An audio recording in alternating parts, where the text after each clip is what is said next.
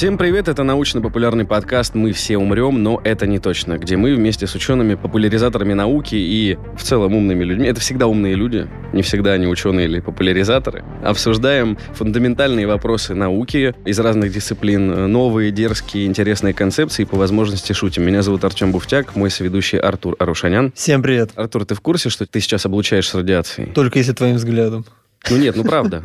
Ну, конечно, наверное, какие-то учи космические, я не знаю, да что угодно, наверное. Меня все обучает. Я в шапочку из фольги забыл только сегодня. Вот где она? Я забыл, поэтому сегодня я максимально подвержен обучению. Ну вот интересно просто, я, бахнувший бокал вина, лучше сейчас защищен от радиации, чем ты или нет? Ну, учитывая, что у меня нет шапочки из фольги, я вообще не защищен. Понял. Ну вот в этом мы и постараемся сегодня разобраться, и помогут нам в этом ученые Объединенного института ядерных исследований. Михаил Зарубин, биофизик, младший научный сотрудник сектора молекулярной генетики клетки лаборатории ядерных проблем. Михаил, здравствуйте. Здравствуйте. И Кирилл Тарасов, биоинформатик сектора молекулярной генетики клетки лаборатории ядерных проблем. Добрый день. Коллеги, здесь есть очень интересное, как мне показалось название, молекулярная генетика. Вы можете нам подсказать, что это значит? Потому что что такое генетика? Мы приблизительно понимаем.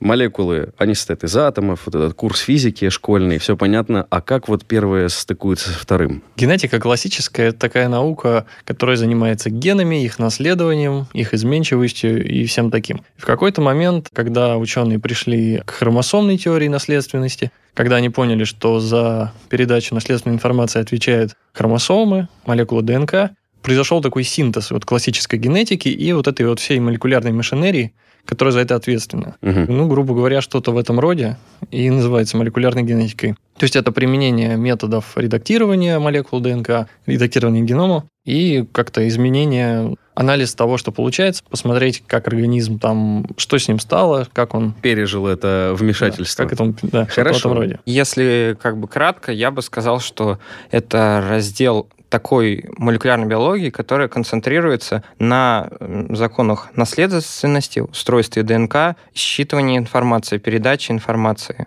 и, в общем-то, с помощью молекулярно-биологических методов. Хорошо. Тогда мы любим давать базу в нашем подкасте. Я не знаю, можно ли это объяснить коротко, но что такое ДНК? Это белок? Нет, ДНК – это дезоксирибонуклеиновая кислота. Мгм. Отлично. Это определенный тип полимерных молекул в наших клетках, которые хранят в себе значит, информацию, об, грубо говоря, об устройстве всего организма. Об устройстве клеток, белков в них, о том, как регулировать то или иное э, явление в наших клетках. Вот. Это все записано в молекулах ДНК, и они находятся у нас в клетках и передаются по наследству. То есть это очень сложная такая конструкция из большого количества молекул, которая складывается в ДНК. А ДНК – это одна молекула, она Одна. состоит из маленьких полимеров нуклеотидов. Одна большая молекула. Очень Она есть в сложная. каждой клетке организма. Ну, Почти. почти. Почти в Есть, каждой. Да, исключения. Так, окей, хорошо, представили. Большая сложная молекула. И там записана информация о том, как там синтезировать белки, как вообще это все устроено и так далее. А кто считывает? Ну, то есть у нас, если есть диск, то его считывает компьютер с помощью дисковода. Здесь у нас есть сложная молекула, и как с ней взаимодействует клетка? Другие белки считывают, есть специальные белки, которые работают с ДНК, ДНК-полимераза, д- там, э, РНК-полимераза, разнообразные-разнообразные белки, они занимаются тем, что они эту ДНК как-то проходят, читают, Мгм. делают на ее основе другие молекулы, из которых потом, собственно, делается белок, и э, они ее удваивают в момент, когда клетка делится, у нее предварительно удваивается количество ДНК, а потом каждый кусок, он расходится к разным полюсам, она перетягивается, и получаются две клеточки снова с тем же самым набором ДНК. То есть в клетке очень-очень много молекул. Машинерия там огромная, вот Мгм. этих белков, которые работают с ДНК, вот, и этим как раз вот занимается молекулярная биология, Мгм. генетика, можно и так сказать. Ладно, представим, Артур, ты понял? Ну, да. Я, если я- честно, я могу чуть-чуть э, еще добавить сегментов. То есть, если представить цепочку, ну, не знаю, реализации информации, которая хранится, Мгм. ДНК — это накопитель информации преимущественно. Дальше с него синтезируется, собственно, РНК, МРНК, которая, собственно, является как бы переносчиком информации, уже не для долговременного хранения, а для реализации информации. Эта информация уже в виде РНК, то есть там дезоксириба, здесь рибонуклеиновые кислоты, Здесь, собственно, это промежуточный сегмент для э, информации по синтезу белка. Кроме того, эти РНК выполняет в том числе просто регуляторную функцию, то есть не обязательно выполняют задачу синтеза какого-то Мгм. белка. То есть там все очень сложно, да, то есть то, что называется некодирующая часть генома, которая активно очень изучается. То есть, если я правильно понял, жесткий диск, я вам скажу сейчас очень просто. Да. Это ДНК. Жесткий диск это ДНК, Да. а диск обычный CD Флешка. Это, флешка это РНК. РНК, да. А мы это компьютер. Мы уже в неком роде реализация в виде белков. Ага. А, то есть это информация, которая... То есть мы это программа, Третье которая на флешке будет выполнена. Да. Тут даже мы, мы, видимо, упустили. Вообще, в целом, мы белковая форма жизни. И, собственно, белок — это такой кирпич, ну, если очень упрощать, из которого мы создаем животные, вообще вся живая форма жизни, правильно? У нас же нету пока доказательств, что есть еще не белковая форма жизни. Гипотеза есть, наверное. Да, есть гипотезы о том, что на других планетах там может быть какая-то кремниевая жизнь, Мгм. то есть там будут цепочки поликремния, а не Мгм. углерода, как вот у нас, например. Ну и что она там вообще может быть устроена совсем по-разному. Также есть еще гипотеза, что в начале вот когда-то вот когда в этом первичном бульоне, когда Земля только образовалась, что у нас жизнь, возможно, существовала в виде РНК-молекул. Потому что Мгм. сейчас вот уже есть молекулы РНК, которые могут сами себя воспроизводить. РНК-зимы, так называемые. Ну, есть такие гипотезы. Вот там кто-то их То есть, развивает. возможно, это первая молекула исходная. Но они же, получается, я сейчас, возможно, ошибусь, но ДНК и РНК, у кого-то из них очень короткий срок жизни, у РНК, РНК. вроде. Вот, да. И то есть, как бы, если задаваться вопросами, почему мы не клонировали мамонта, я так понял, потому что у нас нет РНК мамонта. Оно просто до нас не дошло. Я думаю, скорее история в том, что почему мы не клонировали мамонта, здесь сложнее история. То есть, скорее всего, нужны исходно цельный э, ДНК-материал, да, чтобы его получить, потому что нету, как бы, как я понимаю, прямого родственника, э, ныне живущего. Не, ну бивни же откапывают. Да, да, да, да. Ну, то есть ДНК находят, она в какой-то степени деградирована, Ага. и ее как бы исследуют, ее можно синтезировать. Но мне кажется, что с мамонтом проблема в том, чтобы правильно вырастить уже. Подсадить куда-то. Да, да, да, куда-то подсадить. Тут э, вот эта задача, по-моему, Мгм. японцы ее как раз решают. У меня вот к вопросу об аналогии хорошая. Вот насчет жесткого диска это ДНК, Мгм. да, а РНК это, знаете, как что? Это как вот то, что сейчас в оперативной памяти находится, Ага. скорее А. всего. Потому что оперативная память это то непосредственно вот с чем сейчас работает пользователь в данный момент. Он там что-то поработал, все, и оно оттуда из оперативной удалилось. Ну, то есть вот самое быстрое, что ему надо. А РНК, оно точно так же. То есть оно синтезировалось, клетке понадобился какой-то белок, синтезировался кусок РНК, вот, они, значит, белок насинтезировался, и все, и РНК сразу разрушилась. Она очень недолговечная, Мгм. там молекулы РНК живут очень мало. И это вот, наверное, тоже ответ на вопрос, почему вот там РНК найти мамонта сложнее, чем ДНК. РНК, они почти сразу разваливаются. То есть ДНК это как бы инструкция из Икеи по сборке, причем там еще не просто список деталей, но указано, как это собирать, в каких условиях, сколько чего нужно и так далее. Ну, то есть супер просто, если говорить. А РНК это прямые руки, которые быстро заканчиваются. Ну, скорее всего, или нет. Да, да, правильно. И кроме самих генов, в ДНК, грубо говоря, который кодирует белки, есть информация о том, как интенсивно производить эту информацию. Это очень динамическая система, которая основана там, на раскрытии, закрытии, открытии сайтов для считывания, на модификации поверхности ДНК, которая также может регулировать, допустим, регион, который э, промотор называется, который стоит перед информацией о белке. Грубо говоря, она является как бы инструкцией к тому, как много белка нарабатывать, допустим. М. Не-не, это вы говорите сейчас вот этот промоутер или как? Да, да, да. Это получается, вот у нас есть сложная молекула. ДНК, да? Да-да-да, сложная молекула, и там этот промоутер, это что? Промоторный регион, регион, который, грубо говоря, узнается, и он как бы является некой инструкцией к тому, как активно нарабатывать наш белок. А физическое представление там какое? Опять же, тоже упустили. А ген это что? Ген. Ген – это некий участок, который имеет начало, имеет конец, Мгм. и вот эта вся машинерия клеточная, она их узнает. Она понимает, что вот на этом участке у нас какой-то кусок, который, вот, грубо говоря, он отделен от других. Вот что это за кусок? А Это может быть белок, то есть там может быть закодирована последовательность белка. Вот она знает, что здесь надо начать синтезировать, здесь закончить. И вот эта вот РНК, синтезированная с этого кусочка, она пойдет дальше в э, цитоплазму, ну, выйдет из ядра клетки, и там из него сделают белок э, на рибосоме, в специальном таком комплексе. А может быть какой-то там тоже регуляторный, то есть это может быть ген, например, вот как Михаил говорил про РНК регуляторные. То есть с него считывается регуляторная РНК, а дальше она взаимодействует где-то с другими другими участками генома, мешая или, наоборот, позволяя с них как-то чаще читать или, ну, Ну, интенсивность Да. как раз-таки, о чем вы говорили. Да. А промотор это участок перед геном, ну, у бактерий он всегда перед геном, а у эукариот, у ядерных, Ядерных, да, у организмов. ядерных организмов, он этих участков регуляторных, они могут быть там вообще в очень далеко, на самом деле, от гена. Вот. Но это не ген. Это не ген, да, это Мгм. регуляторная последовательность. С ним, например, связывается еще какой-то белочек, и там синтез белка увеличивается или уменьшается в зависимости от этого. Физическое представление. То есть у нас вот эта молекула, она выглядит как вот эта загнутая в спираль лестница. Мгм. И ген там это вот эти палочки, соединяющие спиральку, или что? Как понять, как выглядит ген, если представлять? Ну, это кусок, да, действительно, двузакрученной э, спирали, да, Ага. двуцепочечной структуры ДНК, просто конкретный регион, да. То есть на самом деле так выглядит? ДНК реально спиралька? На небольшом масштабе, да, если Мгм. уменьшать. То есть толщина там порядка. То есть это не выдумка художников, это реально... Так, окей. И состоит она, вот эти вот сами спиральки и между ними палочки, как вот лесенка, это Палочками обозначают связи между нуклеотидами в двух цепях ДНК. вот. А- и они из чего состоят, эти палочки? Это очень слабые связи, как вот в воде. То есть молекулы воды, ну, в смысле не в одной молекуле воды, Мгм. а вот вода, она образует как бы такую сетку связей между двумя разными молекулами. Там у кислорода есть неподеленная электронная пара, и она взаимодействует с атомами водорода Мгм. из других молекул воды. И Эта связь, она такая очень слабенькая, она называется водородная. Вот. И в ДНК такие же связи, они тоже связывают водород одного нуклеотида из одной цепи и кислород или азот из э, нуклеотидов с другой противоположной цепи. И вот участки этой цепи — это гены, из которых состоит ДНК. ДНК эту читают какие-то белки, и так при делении клетка понимает, как правильно разделиться, например, считывая ДНК. Хорошо. Гипотетически разобрались. Тогда такой вопрос. А почему вы находитесь в ядерном институте? То есть, как бы, ядерный институт, он, ну, ассоциируется с чем-то таким.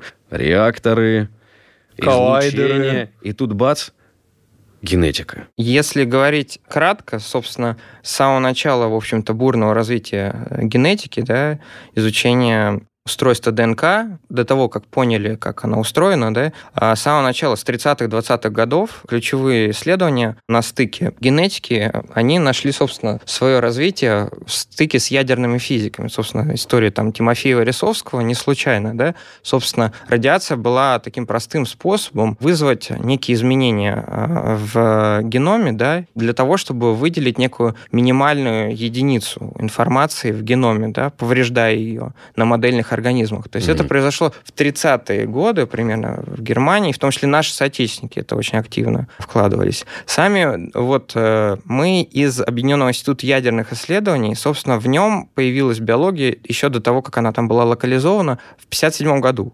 То есть первые работы примерно будет. Две задачи решали. То есть это перед полетом в космос. Были понимания о том, что в космосе будет повышенная радиация. И проводились, собственно, эксперименты даже на собаках. То есть э, это был первый в СССР и один из самых мощных в мире на тот момент создания, там, 50-х годов, фазотрон. Мгм. Это ускоритель протонов. Протоны — это такие тип излучения ускоренные, которые, собственно, встречаются в космосе и считался ключевым эффектом. Собственно, так и запустилась биология. Постепенно там возник свой отдел, Мгм. да, связанный с биологией. И, ну, мы можем сказать, что постепенно вот так э, эволюционировали. То есть изначально, получается, радиация был один из инструментов для изучения генома. Ге- Вообще да, в да, да, целом. с самого начала. Ну, Размер гена был определен Да. именно радио... Ну, короче, облучение. Ну, Оценили размер гена, ну, тогда еще не было понимания, что он в ДНК. Ну, то есть, Мгм. что в ДНК-то уже, наверное, было, да. но как она была организована, что вот эта двойная спираль, этого еще ничего было неизвестно. Но вот так вот в микрометрах, в нанометрах сказали, что да, вот размер гена, он там порядка скольки-то там нанометров. То есть ощущение складывается, что радиацию применяли потому, что ДНК достаточно устойчивая структура для воздействия, и, видимо, другими инструментами не получалось ее поломать, чтобы изучить, или нет? Можно здесь подойти к тому кратко, как воздействует да, ионизирующее излучение на Мгм. клетку. Если кратко, ионизирующее излучение это как может быть квант, да, то есть энергия, или излучение, да, или частица ускоренная, да, двух типов бывает. И, собственно, при пролетании через, условно, клетку, допустим, возьмем, у нас происходит два типа процессов. Первое — это непосредственно на фемтосекундных, то есть 10 минут 16 масштабах. При пролетании, грубо говоря, протона или гамма-кванта у нас происходит этап прямого повреждения ионизирующим излучением.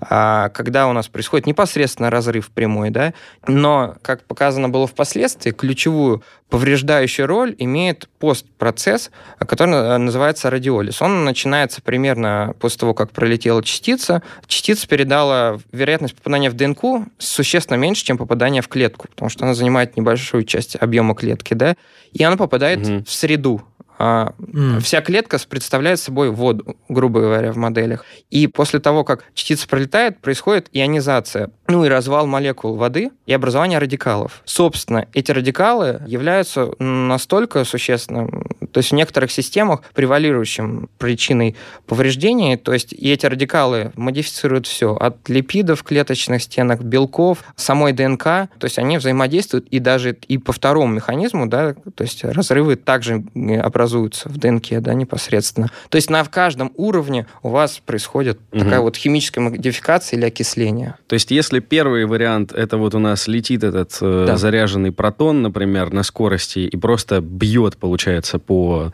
там, не знаю, тоже протонам, электронам, ну, короче, mm. взаимодействует с молекулой на уровне mm. физики, он uh-huh. просто ее ломает. Вот да, да, да то второй момент это то, что он там просто наследил и, да. Э, по большому счету, оставил после себя некоторое количество яда в клетке, очень если упростить, угу. который начинает как вы сказали, и, и клеточные стенки из липидов, жиры, да, mm. э, разрушать, и влиять на ДНК и так далее. То есть клетка просто на, начинает плохо работать в силу того, что она отравлена этими радикалами свободными. Да. Вот этот второй механизм mm-hmm. от того, что он наследил, он превалирует, вот его повреждающее воздействие на клетку, чем То, то есть первой. простой пример, если вам представить, ну, в принципе, в быту используется, у нас такие исследования ведутся нами тоже, радиационная стерилизация, да, каких-то орехи, там, рыба, да, mm-hmm это прикладная э, методика, которая, в общем-то, по России создана уже несколько таких центров стерилизации. Фарму можно, да. И вот простой пример, когда у вас белок тот же самый в пробирке, да, было, получил одну дозу, и второй, который был в растворенном белке. И у вас на несколько повреждений, да, то есть у вас будет принципиально отличаться тип повреждений. То есть белок, который был в сухом виде, получит разрывы фрагментацию, ну, от прямого повреждения так. только. Угу. А белок, который оказался в растворе, тот же самый, получит еще и окисление. То есть разрывы, фрагментация плюс окисление из-за того, что окружение воды... Среда отравлена. Да, да, то есть образовались такие вот... Ну, так как мы не сухой белок, для нас очень опасен второй тип. Слушайте, но тут же еще важно, что за излучение. Вот я из школьной программы помню, что альфа-излучение, оно может осесть в организме, потому что не может пройти через вот эту нашу оболочку и так далее. То есть с водой, если занесли, то будем, короче, страдать от него. А бета, наоборот, пролетит насквозь. Тут э, можно говорить об источнике, то есть надо конкретизировать тип излучения, да, угу. то есть это может быть квант, как рентген, гамма или частица, э, то есть как электрон, протон, альфа-частицы или гелий, это одно и то же, или еще более тяжелый ион, да, заряженные частицы. То есть надо понять, что в этом процессе, чтобы правильно понять биологию, у него есть характеристика, собственно, размер, да, то есть там протон в 4 раза меньше альфа-частицы, да, и вторая характеристика, которая ключевая, это энергия, до которой ускорена эта частица, которую историю вы рассказываете, она связана с, грубо говоря, с радионуклидом, который оказался в клетке, и он спустил некую внутри, находясь Энергию. в клетке, да,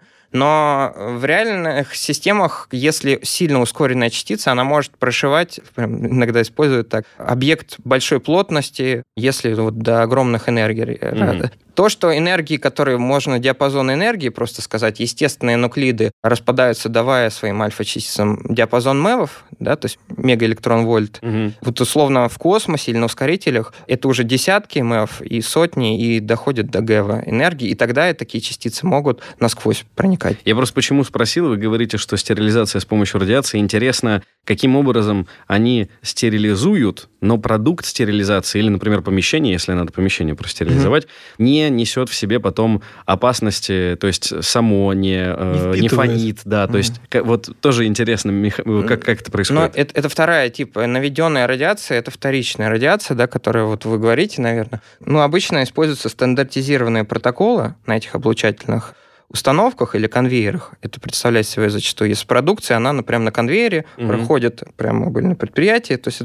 представляет свою дорожку, которая заходит в прибор. То есть там нету как бы проблемы, это изолированная такая специальная капсула, в которой происходит облучение, она похожа вот на рентген, который угу. у нас.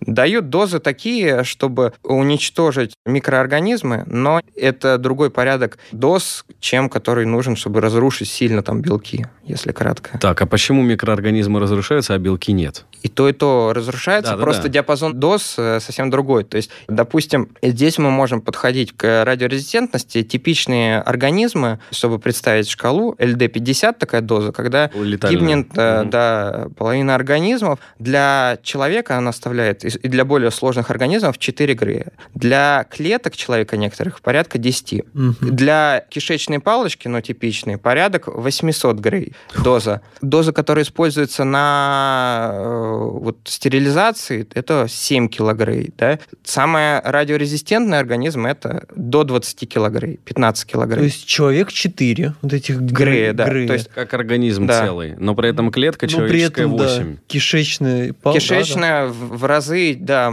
И доза То так... есть человек умрет, а его кишечник будет жить и здравствовать, ну, да? Условно говоря, ну, очень условно. Какое-то время. То есть он более вынослив, да, к радиации, получается? Микробиота, да. Да. А сам-то кишечник, э, если вы знаете такой кишечный синдром при облучении, то это, наоборот, одна из самых, как бы, клеток... Уязвимых. Уязвимых, да, в организме. То есть у нас, получается, в организме есть клетки, которые выдержат, а есть те, которые не выдержат. И мы смотрим по самой слабой выживаемости. Ну, это как бы не наши клетки, ну, это, да. это бактерии, которые живут у нас в кишечнике. Наши симбионты. Симбиоз, да. И, кстати, кстати, там порядка, знаете, там 2-3 килограмм вот так на человека. Это масса бактерий да, в Да, да, которые Или мы там... носим с собой ежедневно. На, хлеб... тоже, на хлебники.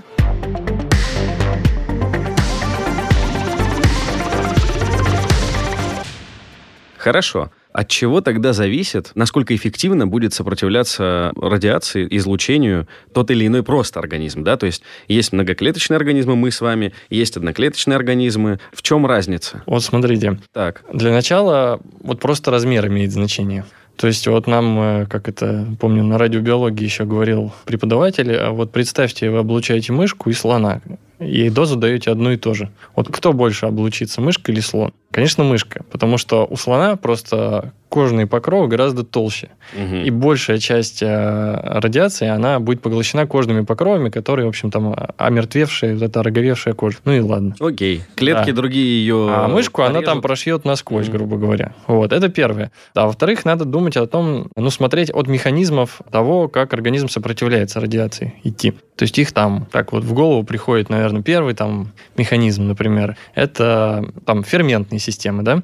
То есть вот эти вот активные формы кислорода при облучении образуются, и у нас есть ферментные системы, ферменты там каталаза, супероксид дисмутаза, они эти, значит, активные формы кислорода так или иначе разлагают. Это первая там система. Вторая, значит, есть антиоксиданты. У них как бы хорошо распределенная электронная плотность по всей молекуле, и они, если их там, они в большом, например, количестве где-нибудь в мембране клетки сидят, вот такие вот каротиноиды, вот эти вот из морковки, самые известные, то вот у нас образуются свободные формы кислорода, они будут облучать, получается, не липиды мембраны, а вот эти вот реагировать с этими каротиноидами, которые там есть, и портить их. А сама мембрана, ну, будет, как, грубо говоря, липиды не попорчены. То есть, получается, перед излучением, если мы туда эти, как правильно, кар Каротины. Антиоксиданты. Ну, хорошо, да. Антиоксидантами насытим клетку, то радиация провзаимодействует э, с ними, и меньше будет нанесен Какая-то урон. часть, да. Какая-то часть, да, да, да. Ну и подожди, сейчас еще. И третий механизм, это, ну, наверное, уже репарационные системы. То есть это что-то mm-hmm. было повреждено, и мы можем э, как бы быстро предоставить новую Вот белки, например, какие-то повредились, они отправляются в утилизацию, но клетка может быстро насинтезировать новые. Или там ДНК повредилась, у нее хорошая система репарации, и они ее чинят. ДНК чинят? Да. Это каким образом? Ну, так у нас есть ферментность ДНК постоянно, регулярно, значит, при репликации, при удвоении. Нет, но они ищут неповрежденную ДНК. Как можно восстановить поврежденную ДНК? То есть это же у нас, как мы приводили в пример, да, такой, ну, условно, это жесткий диск, с которого информация берется в оперативную память с помощью РНК. Даже у для вот- жестких для дисков есть э, система э, удаления битых секторов. Безусловно. И айтишник может объяснить, как это происходит. А кто удаляет битые сектора в ДНК? Но обычно большинство, конечно, повреждений, они одноцепочечные. То есть э, модифицируется нуклеотид в одной цепи, во второй цепи он остается нормальный. Что такое цепь? Ну, ДНК это две цепи Да-да-да, вот эти. Да. Две цепи, они связаны, вот как мы То вначале... есть у нас повреждается только одна из У вот нас этих. повредилась одна, да. Там какой-то участок цепи слева-справа, где вносится разрез, он удаляется у одной цепи. Мгм. И гомологично второй, который остался нормальный, достраивается новый кусок вот этой... вот- Гомологично это... Это значит, что определенному нуклеотиду на одной цепи всегда соответствует определенный нуклеотид А у него всегда есть пара. Да. То есть, получается, они вот с помощью этих зависимостей, которые как константа, а всегда одинаковые, они восстанавливают это. А Вот. они это кто? Белки, машинерия, вот это вот, с которой, Мгм. которые работают. Да, но бывают, конечно, разрывы двуцепочечные. То есть бывают и разрывы двуцепочечные, какие-то такие модификации, которые к этому приводят. И вот они как раз наиболее опасны, потому что при восстановлении таких кусков чаще происходят ошибки при восстановлении. И Потому что- вытекает, э, ну, то, что называется мутация. Мутация – это поменялись какие-то нуклеотиды или какой-то целый кусок гена. Я бы тут добавил большой э, фактор, который чуть-чуть назад, фактор один, который оказывает э, как сложность организации организма, да, то есть э, важно отметить, что в среднем есть корреляция в том, что чем примитивнее организован ваш организм, тем больше вероятность, что он у вас будет более радиорезистентный. Это такой простой принцип. Для млекопитающих все проблемы, в том числе э, из-за сложной нервной системы, да, с этим всем совсем очень сложно соотносить, да, если направлять то, что вот является задачей наших исследований, то есть это классические механизмы, да, то есть объяснение с помощью ДНК повреждения, да, действия радиации, да, Это, вот то, что Кирилл это ключевой этап, да. Но надо отметить, что страдают при воздействии радиации э, абсолютно все органеллы, стенки, типы молекул, белки, РНК. И в этих системах, то есть природа в случае ДНК приняла решение, скажем так, если упрощенно, лечить, то есть исправлять ошибки. Мгм. А в случае белков действует обратный процесс. Она активно избавляется от поврежденных белков. То есть природа нем- немного по-разному принимает решения, и классические механизмы, да, вот объясняют с помощью только, да, там, удаления радикалов, да, починки повреждений в самих, да, белках, создания дополнительных мишеней, которые будут конкурировать а, Мгм. по отношению с, а, с ДНК. Громоотвод, короче. Да, да, да, да, да, да. Это больше всего похоже на некое такую, на процесс конкуренции, да, то есть у вас радикалы находятся в воде растворенные, и они, грубо говоря, диффузию за- заклю- Взаимно проникают. Да, да, взаимопроникают, да. Но на самом деле, собственно, цель нашего профиля, да, изучение неких механизмов экстремальной устойчивости. И здесь бывают очень неожиданные, случайные механизмы, которые не укладываются в эту схему радиорезистентности, я говорю. То есть тут важно сказать, что люди целенаправленно занимаются поиском среди разных групп организмов Найденных эволюцией э, Да, да, да, да. механизмов дополнительной да, да, да, устойчивости, сверхустойчивости или экстремальной устойчивости или радиотолерантности, как называется. Эти механизмы в природе, они возникли отнюдь не в большинстве случаев не из-за адаптации к радиации. Вот что важно отметить. А случайно? Нет, как Так. механизм называется кросс-протектив. То есть Сме- разные типы защита? стресса, Ага. разные типы стрессов могут работать как для них подходит одинаковая защита, в принципе, в, то- в Мгм. том или иной степени. То есть классические вот эксперименты с поиском экстремофильных организмов, устойчивых к радиации, да, используют некий набор организмов, многие из которых являются устойчивыми к высыханию. Именно это касается, они способны переходить в стадию, скажем, ангидробиоза, допустим, когда мало воды, и они преобразуют свой организм особым образом так, чтобы отсутствие влаги пережить.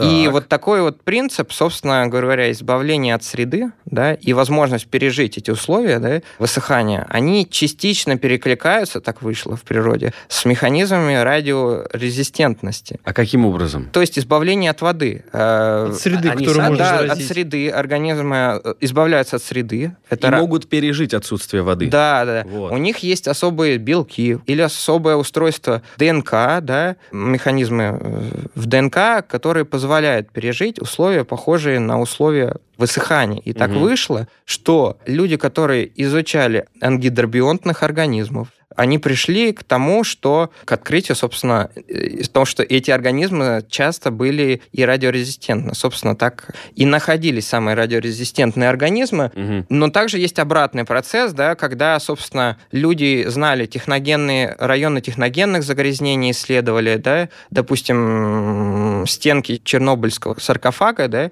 а, это классический вот пример. И смотрят, кто там живет? Да, просто изучают, смотрят, кому, в принципе, комфортно. И, собственно, есть такие организмы, да, и черные грибы называются, которые, собственно, используют определенный меланин. Ну и, собственно, после этого как Меланин бы... это... Это не просто белок, это сложный комплекс клеточный, который служит для улавливания света, защиты от света, да, то есть Почернение. излучения, да, да, да, да. Он у нас есть, да, Мгм. То есть это такая вот была как бы одноклеточная, ну, плесень, можно сказать, грибок, который Отдельное царство. находился на стенках, и он себя комфортно чувствовал. Собственно, вызвало, возникли дебаты, а вот почему? Может, ему особо комфортно, может, он как-то имеет возможность использовать эту радиацию. Ну, по-видимому, какой-то механизм стимулирования есть через радиацию, но каким-то образом они, в принципе, себя комфортно чувствуют в повышенной радиации. Вот другой пока непонятно. чтобы понять молекулярный механизм радиорезистентности в том или ином организме, нужны новые геномные технологии. Они стали доступными для таких вот не человека, да, массово, где-то в середине 2000-х годов. И, собственно, да, десятилетия уже люди, из, в основном из Канады, пытаются понять и встроить этот меланин там, для прикладных исследований. То есть вот к чему вы ведете. Вы находите на молекулярном уровне какой-то механизм или способ, которым живое существо может, допустим, повысить свою устойчивость к радиации, Мгм. и пытаетесь это решение встроить, допустим, в другой живой организм, в его ДНК, Мгм. у которого нету таких возможностей. То есть прям буквально вот берем фичу необходимую Мгм. и ее переносим. Да.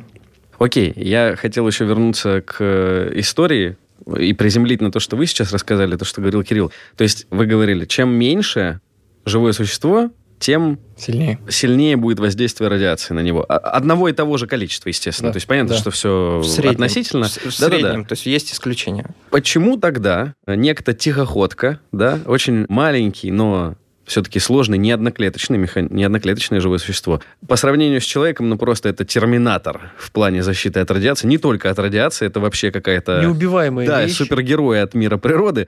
Он же меньше человека, но при этом человек там даже, там, я не знаю, ну сотую часть, наверное, не выдержит того, что выдерживает тихоходка. Ну, вот, Почему? а, Потому что, э, как вот говорил Михаил, во-первых, чем проще организм, тем легче он переживает а, облучение. Можно сказать, что потому что он просто устроен проще, и это как вот пазл Ломаться на 100 нечем. деталей и на 10, А- соответственно. А во-вторых, вот, э, вот этот вот механизм ангидробиоза, это как раз та самая штука, когда они вот высыхают и переживают все вот эти условия, когда их там в космос запускали, они там в этом состоянии находились при высыхании, Мгм. вот, и когда на них радиация сильно воздействуешь, они то- тоже впадают в эту штуку.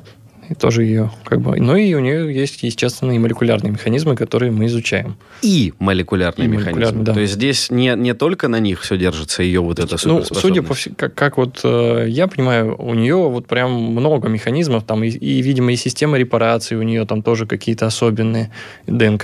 То есть это вот как раз-таки, э, как, как мне кажется, два варианта. Мы либо очень быстро чиним, это механизм репарации. Либо не ломаемся. Либо мы очень крепкие и в целом не ломаемся. И это уже будут какие-то не молекулярные механизмы защиты. Или молекулярные В, механизмы. в итоге это все молекулярные равно все тоже есть. молекулярные. Вот, то есть, с одной стороны, мы можем либо быстро чинить повреждения, либо им эффективно сопротивляться. Два таких Да. способа. Да, Окей, и у тихоходки есть и тот, и другой. Да. Ну, те или иные, короче, способности у нее есть и на таком уровне, и на таком. Да, да. Если кратко, чтобы вот, если мы, мы строили шкалу, да, там доз сколько выживает, то есть ЛД-50 тихоходки оказалось Летальная Э, доза. да, вот Рамазотис вайронатус, который, собственно, из которого извлекли и большая часть серьезных статей, да, вот по тихоходкам их э, механизм приспособления сделаны на конкретной линии, культивированной японцами, которые Мгм. получили геном примерно в конце нулевых годов. Собственно, у них ЛД-50 5 килогрей. То есть это самое радиорезистентное животное на Земле. То есть и люди хотят изучить от и до все процессы, которые могут способствовать этой устойчивости. То есть Мгм. развитие полногеномных технологий, тут классические, конечно, работы на бактериях, но, грубо говоря, они видят свою задачу не только найти, в идеале найти конкретно какую-нибудь простую молекулу, которая прям изменит э, и будет отвечать за какое-то свойство. Но в сложных системах все очень взаимосвязано, то есть у них есть сахара особые, да, триголозы, которые внутри них. То есть они представляют некое такое зажеле, в желе превращается, если представить, при высыхании. Тихоходка. Да, то есть она, в принципе, и в активном состоянии очень выносливая, да, Мгм. но у нее есть вообще очень, как бы, еще более устойчивое состояние, которое называется ан- ангидробионтное, да, и в нем работает сразу множество процессов. Это специфичные белки, да, уникальные. Они уникальные называются, потому что с точки зрения нету похожих секвенсов. То есть все белки, зачастую многие белки, между собой можно, выполняющие похожую функцию, имеют некое сродство. Аналоги, короче. А, да, сродство, да. Здесь как бы на данный момент пока только в родственных тихоходках находили примерно не очень... Всего три тихоходки изучено, да, до, до сих Их пор. много. Их много, их есть не сильно радиорезистентные даже. Их там примерно 1200 видов, да. Каким образом ту тихоходку, которую в Саппоро культивировали там, в 2006 году там, в Японии, почему она именно стала такой устойчивой, это большая удача, это некий такой случайный попытка, некая была конкретная эта линия, конкретно культивирована. Мгм. Я думаю, у, дру- у других... Сошли звезды. Да, Может быть, еще более резистентная тихоходка? да, по идее, может быть. То есть, э, по идее, это вот кон- конкретно... Ну, механизмы, я думаю, будут перекликаться, конечно. То есть создать костюм из тихоходок. Вау. Вау. Ну, Облепил. Хорошо. Это нормальный вариант, то, что сейчас предложил Облепиться Артур? тихоходками и пойти в реактор. Нет. Слушайте, Идея, а можно идея сказать, была. что вот это состояние, в которое оно переходит, вспоминаем, да, два типа у нас воздействия, э, прям физически э, ломаем, получается, ДНК, и Б, у нас очень много свободных радикалов, которые как яд действуют внутри клетки. То есть, получается, переход тихоходки вот в этот состояние меньшего количества воды, она у нас из... э, Ужимается. Да, Ангидробиоз. ужимается. Она, то есть, сбрасывает шлюз просто практически. То есть, окей, у меня есть вода, где много свободных радикалов, они сейчас будут ломать мне клеточную структуру, и я просто избавлюсь от нее, но я мощный, и я переживу это избавление от влаги. То есть, плюс-минус... Да, да. так как-то и так. А работает. потом наберу обратно и начну снова Да. жить. То есть она вообще ужимается примерно в пять раз. То есть, э, но она как бы ей это можно, а, ну Кристиан Бейл от мира просто. да, да, да, да, да, биологии. кстати, точно. Для роли. Машинист. Сейчас, сейчас я обожрусь, а потом в случае радио- э, Брошу в радиоопасности пять раз. Сожмусь. Окей. И вы в институте сейчас, как я понял, хотите перенести вот этот белок DSUP, сокращенно, как DSAP. правильно? DSAP. Damage Десап. suppressor. Yo, come on, Dsup. Вы хотите перенести, вы переносите и в дрозофилу, почему, кстати, дрозофилы тоже будет вопрос, и еще и в клетку человека HEK-293. Почему именно в нее?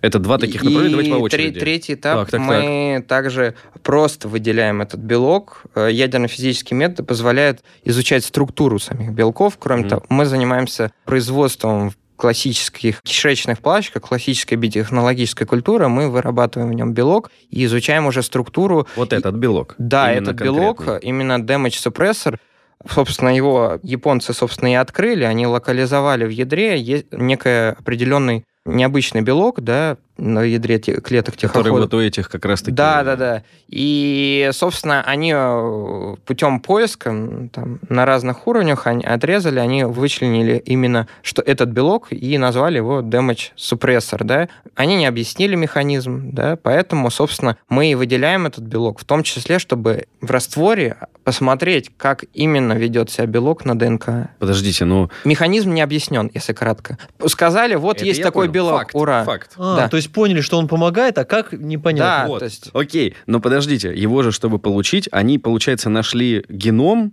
который отвечает за то, как его построить, вот этот белок, Да. который есть у тихоходки. И вы, получается, буквально эту инструкцию берете и начинаете клепать вот этот белок. Так, да. Ну, то есть методы молекулярной э, как биологии, они Мгм. все такие довольно стандартные. Вот у нас в лаборатории тоже ими занимаются. И все, что нам надо было, это найти последовательность белка, встроить его в определенную там, сложную генетическую конструкцию, в которой есть там части, ответственные за встройку в геном мухи или вот хек, вот эту вот культуру клеток человека.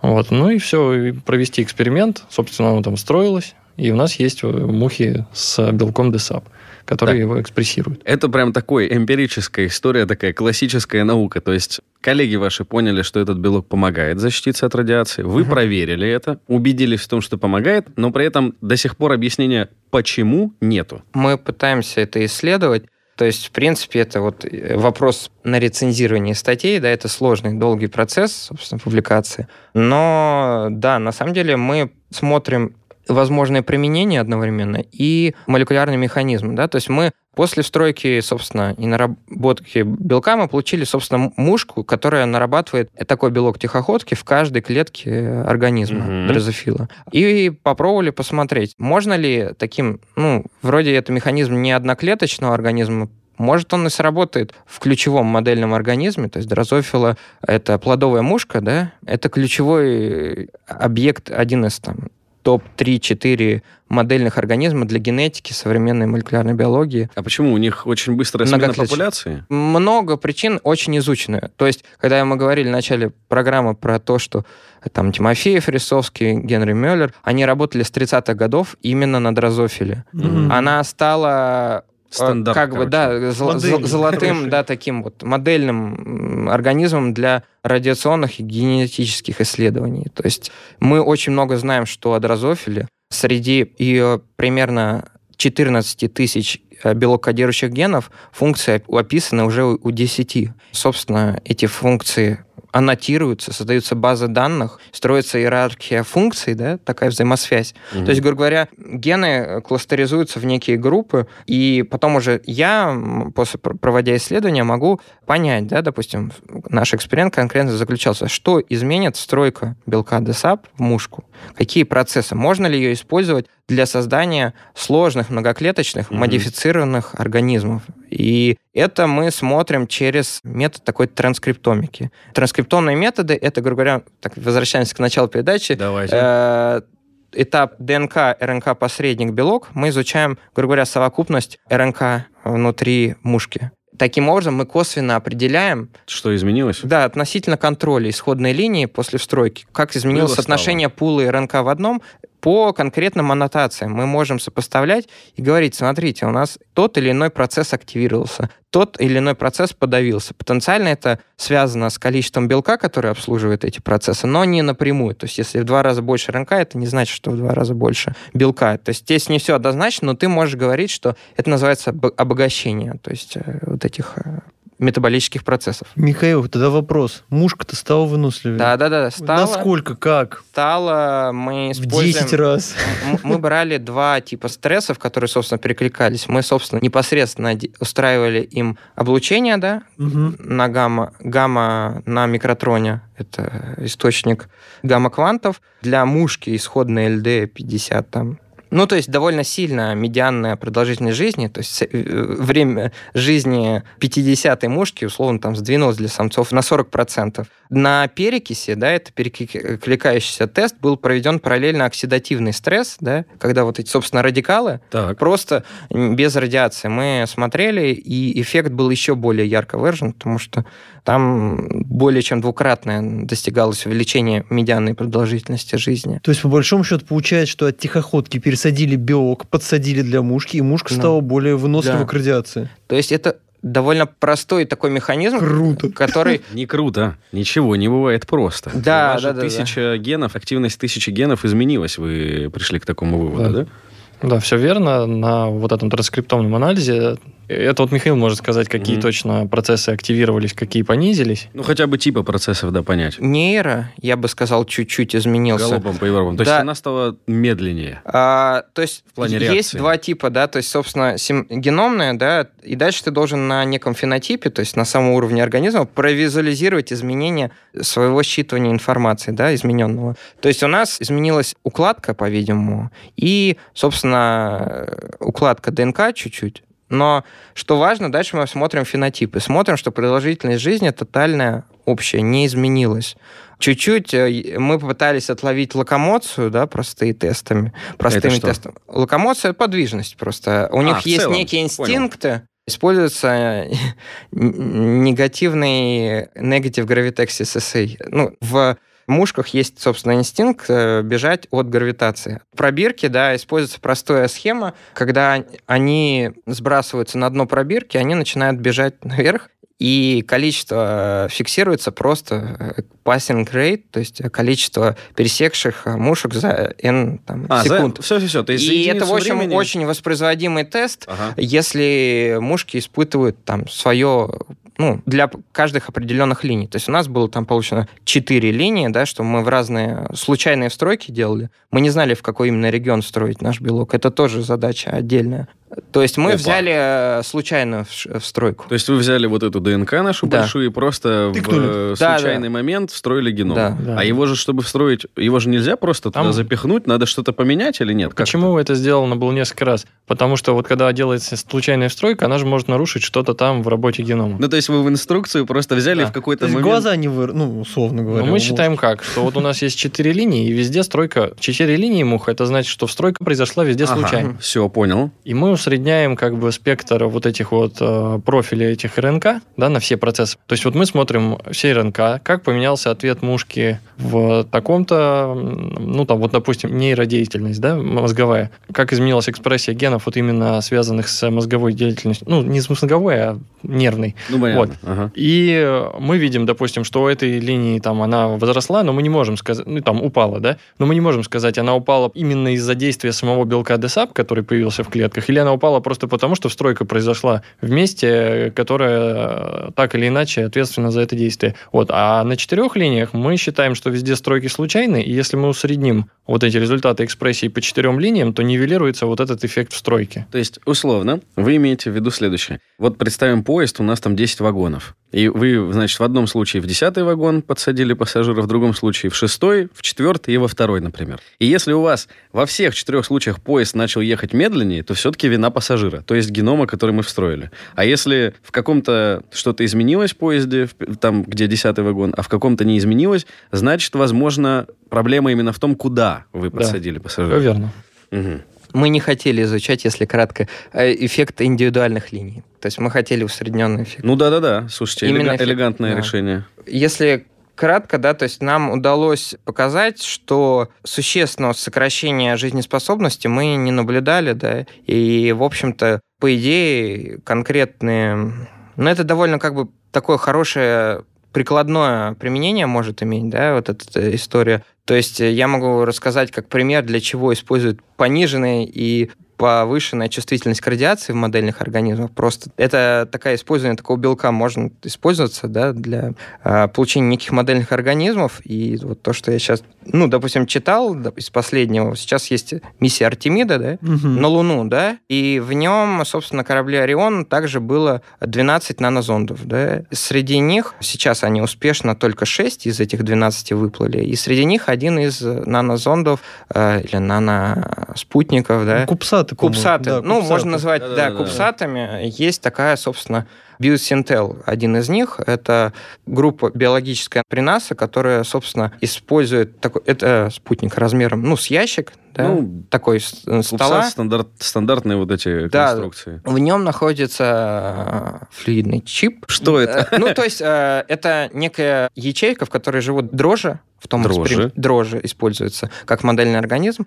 причем трех линий, гипо и гиперчувствительная к радиации. То есть эта миссия видит свою цель впервые отправить биологический организм вовне системы Земля-Луна, да, и понять, какой стресс, какая степень воздействия радиации будет от этого, и как они будут э, себя, собственно, чувствовать. Там есть, собственно, дрожжи с разными чувствительностями к радиации, и там они получали эти линии одним механизмом, да, но, собственно, я и слушал доклад человека, который проектировал этот зонд с точки зрения биологии, науки, да, и он говорит конкретно, что простое решение это лучше, чем ослаблять репарационные гены, по-моему. Они там ослабляли репарационные гены. Простое решение с помощью тихоходочных генов. То есть это конкретно они попытаются, вероятно, в следующих работах. Сделать то же самое, что и вы? Прикладной эксперимент. Да-да-да, то есть сделать такой модельный биомониторинг, да, такой как модельный организм, который, э, ну вот пример конкретный. Как... Экспериментальные данные, чтобы получить. Да, да, да. Mm-hmm. То есть там, там покрашен определенный белок, меряется концентрация дрожжей, и по этим там трем-четырем спектроскопическим данным они будут оценивать, насколько себя плохо чувствует там одна линия относительно другой.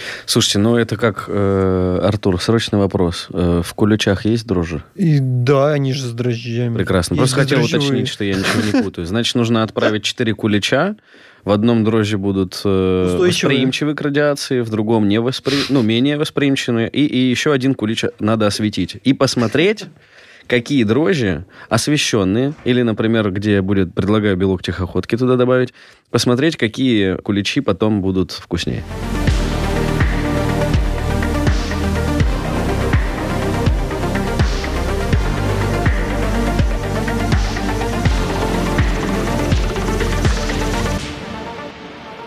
Ладно, окей. Э, мы фантазировать очень любим, и я понимаю, что, скорее всего, вы сейчас приземлите нас с небес на землю, но, к примеру, я хочу, чтобы вы встроили мне в геном этот белок тихоходки, и я, значит, полечу на Марс с Илоном Маском. Завтра. Объясните, почему вы этого не сделаете? Ну, как минимум, потому что модификация э, организмов, да, она пока что запрещена. По-моему, не знаю, по-моему, во всех странах вообще. Вот. Это, ну ладно, это а закон. Это закон, ну ладно, мы его... Договоримся. Договоримся. Если закон, да, как бы будет позволять, то а, все равно надо провести огромное-огромное там количество тестов. Ну, как вот сейчас любую таблетку там новую сделали, она там сначала на мышах, там даже до мышей еще. Да, дойти Сначала в пробирке там смотрят, действительно ли она там связывается с тем, чем должна, да, там. Потом на бактериях смотрят, потом там на мышах, на каких-нибудь там еще, там, не знаю, на кроликах. Вот, потом, значит, группа добровольцев здоровых. Мы готовы. Это люди, которым там сильно платят за это, и они здоровые. А потом уже группа, значит, добровольцев больных. И там обязательно, ну, там, ладно, это все сложно. Это, короче говоря, сейчас э, разработка там самого лекарства там типа год, а потом еще лет 8 да, да, всякие да, да, исследования да. типа. И тут тот же самый принцип. Э, ну и здесь будет, конечно же, тоже все то и же самое. И это, наверное, еще и только после того, как вы разберетесь, как работает этот белок, в какую часть генома его надо встраивать, чтобы он не приносил какие-то определенные, не знаю, да, естественно, когда в стройке, если человеку, ну то есть э, есть же, например, вот люди дефектные по какому-то белку, как она там, спинально-мышечная атрофия, как-то так вот эта болезнь mm-hmm. называется, когда там заменяется, в общем, порядка 10, в 10 лет у человека, значит, некий белок в мышцах, он меняется на взрослый вариант. То есть у детей он один, а взрослый другой. И вот ага.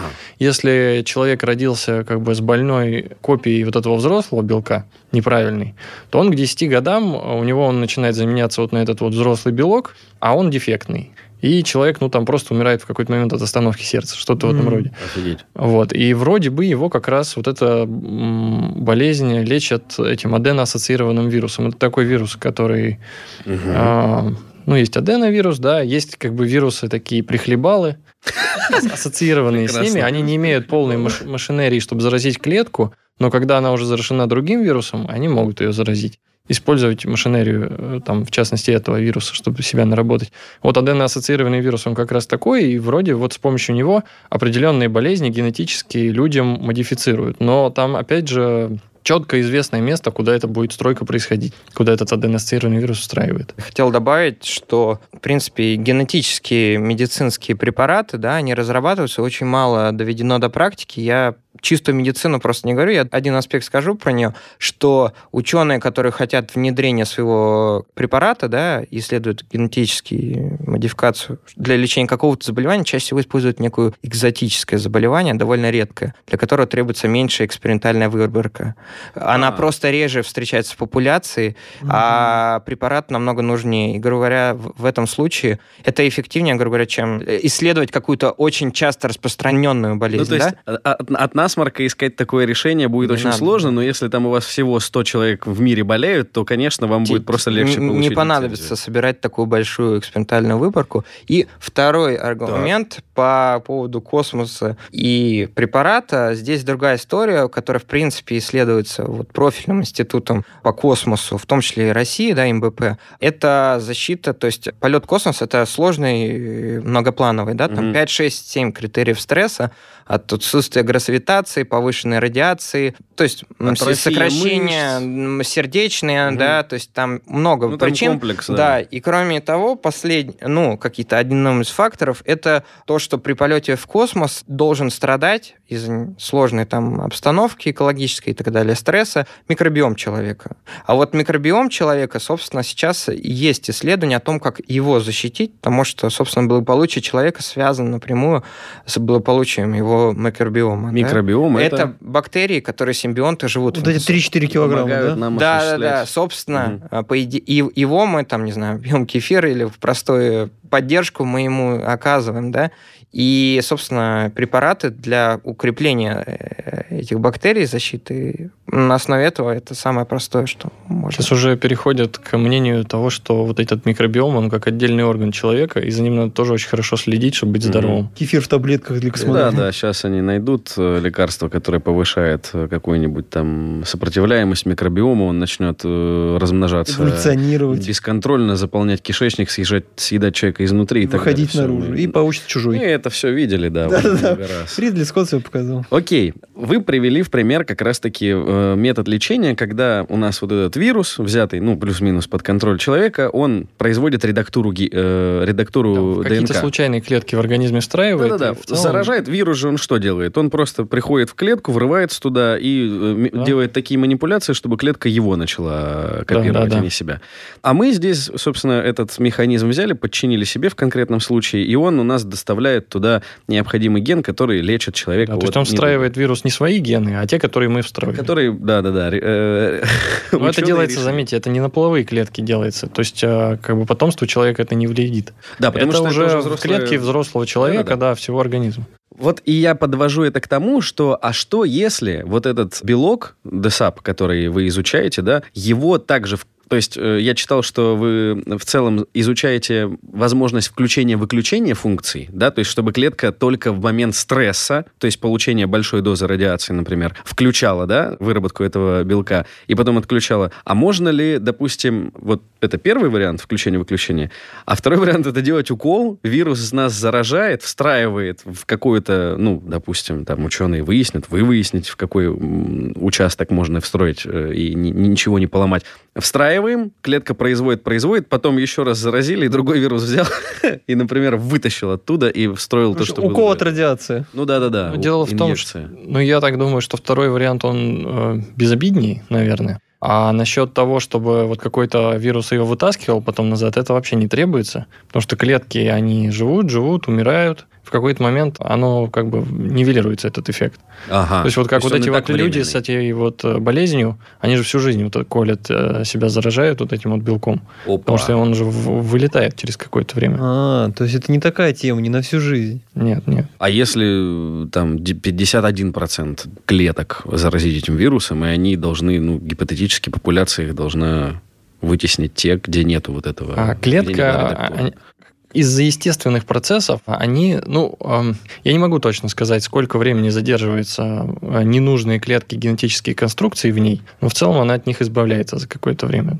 Потому что их нет То в этой есть- То инструкции. есть, То есть получается, бактерии быстрее избавляются, конечно, чем клетки кле- вариант ядерных организмов. заражать десапом космонавтов, да, на время э, экспедиции до Марса, это в целом нормальная Гипотеза. Гипотеза вроде бы более-менее... Надо Интересно. патентовать, Артем, срочно. представляешь? На мой взгляд.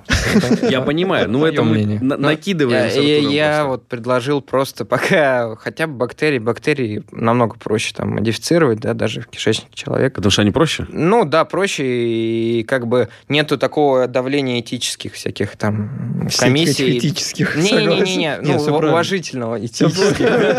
Этических комиссий. Этических.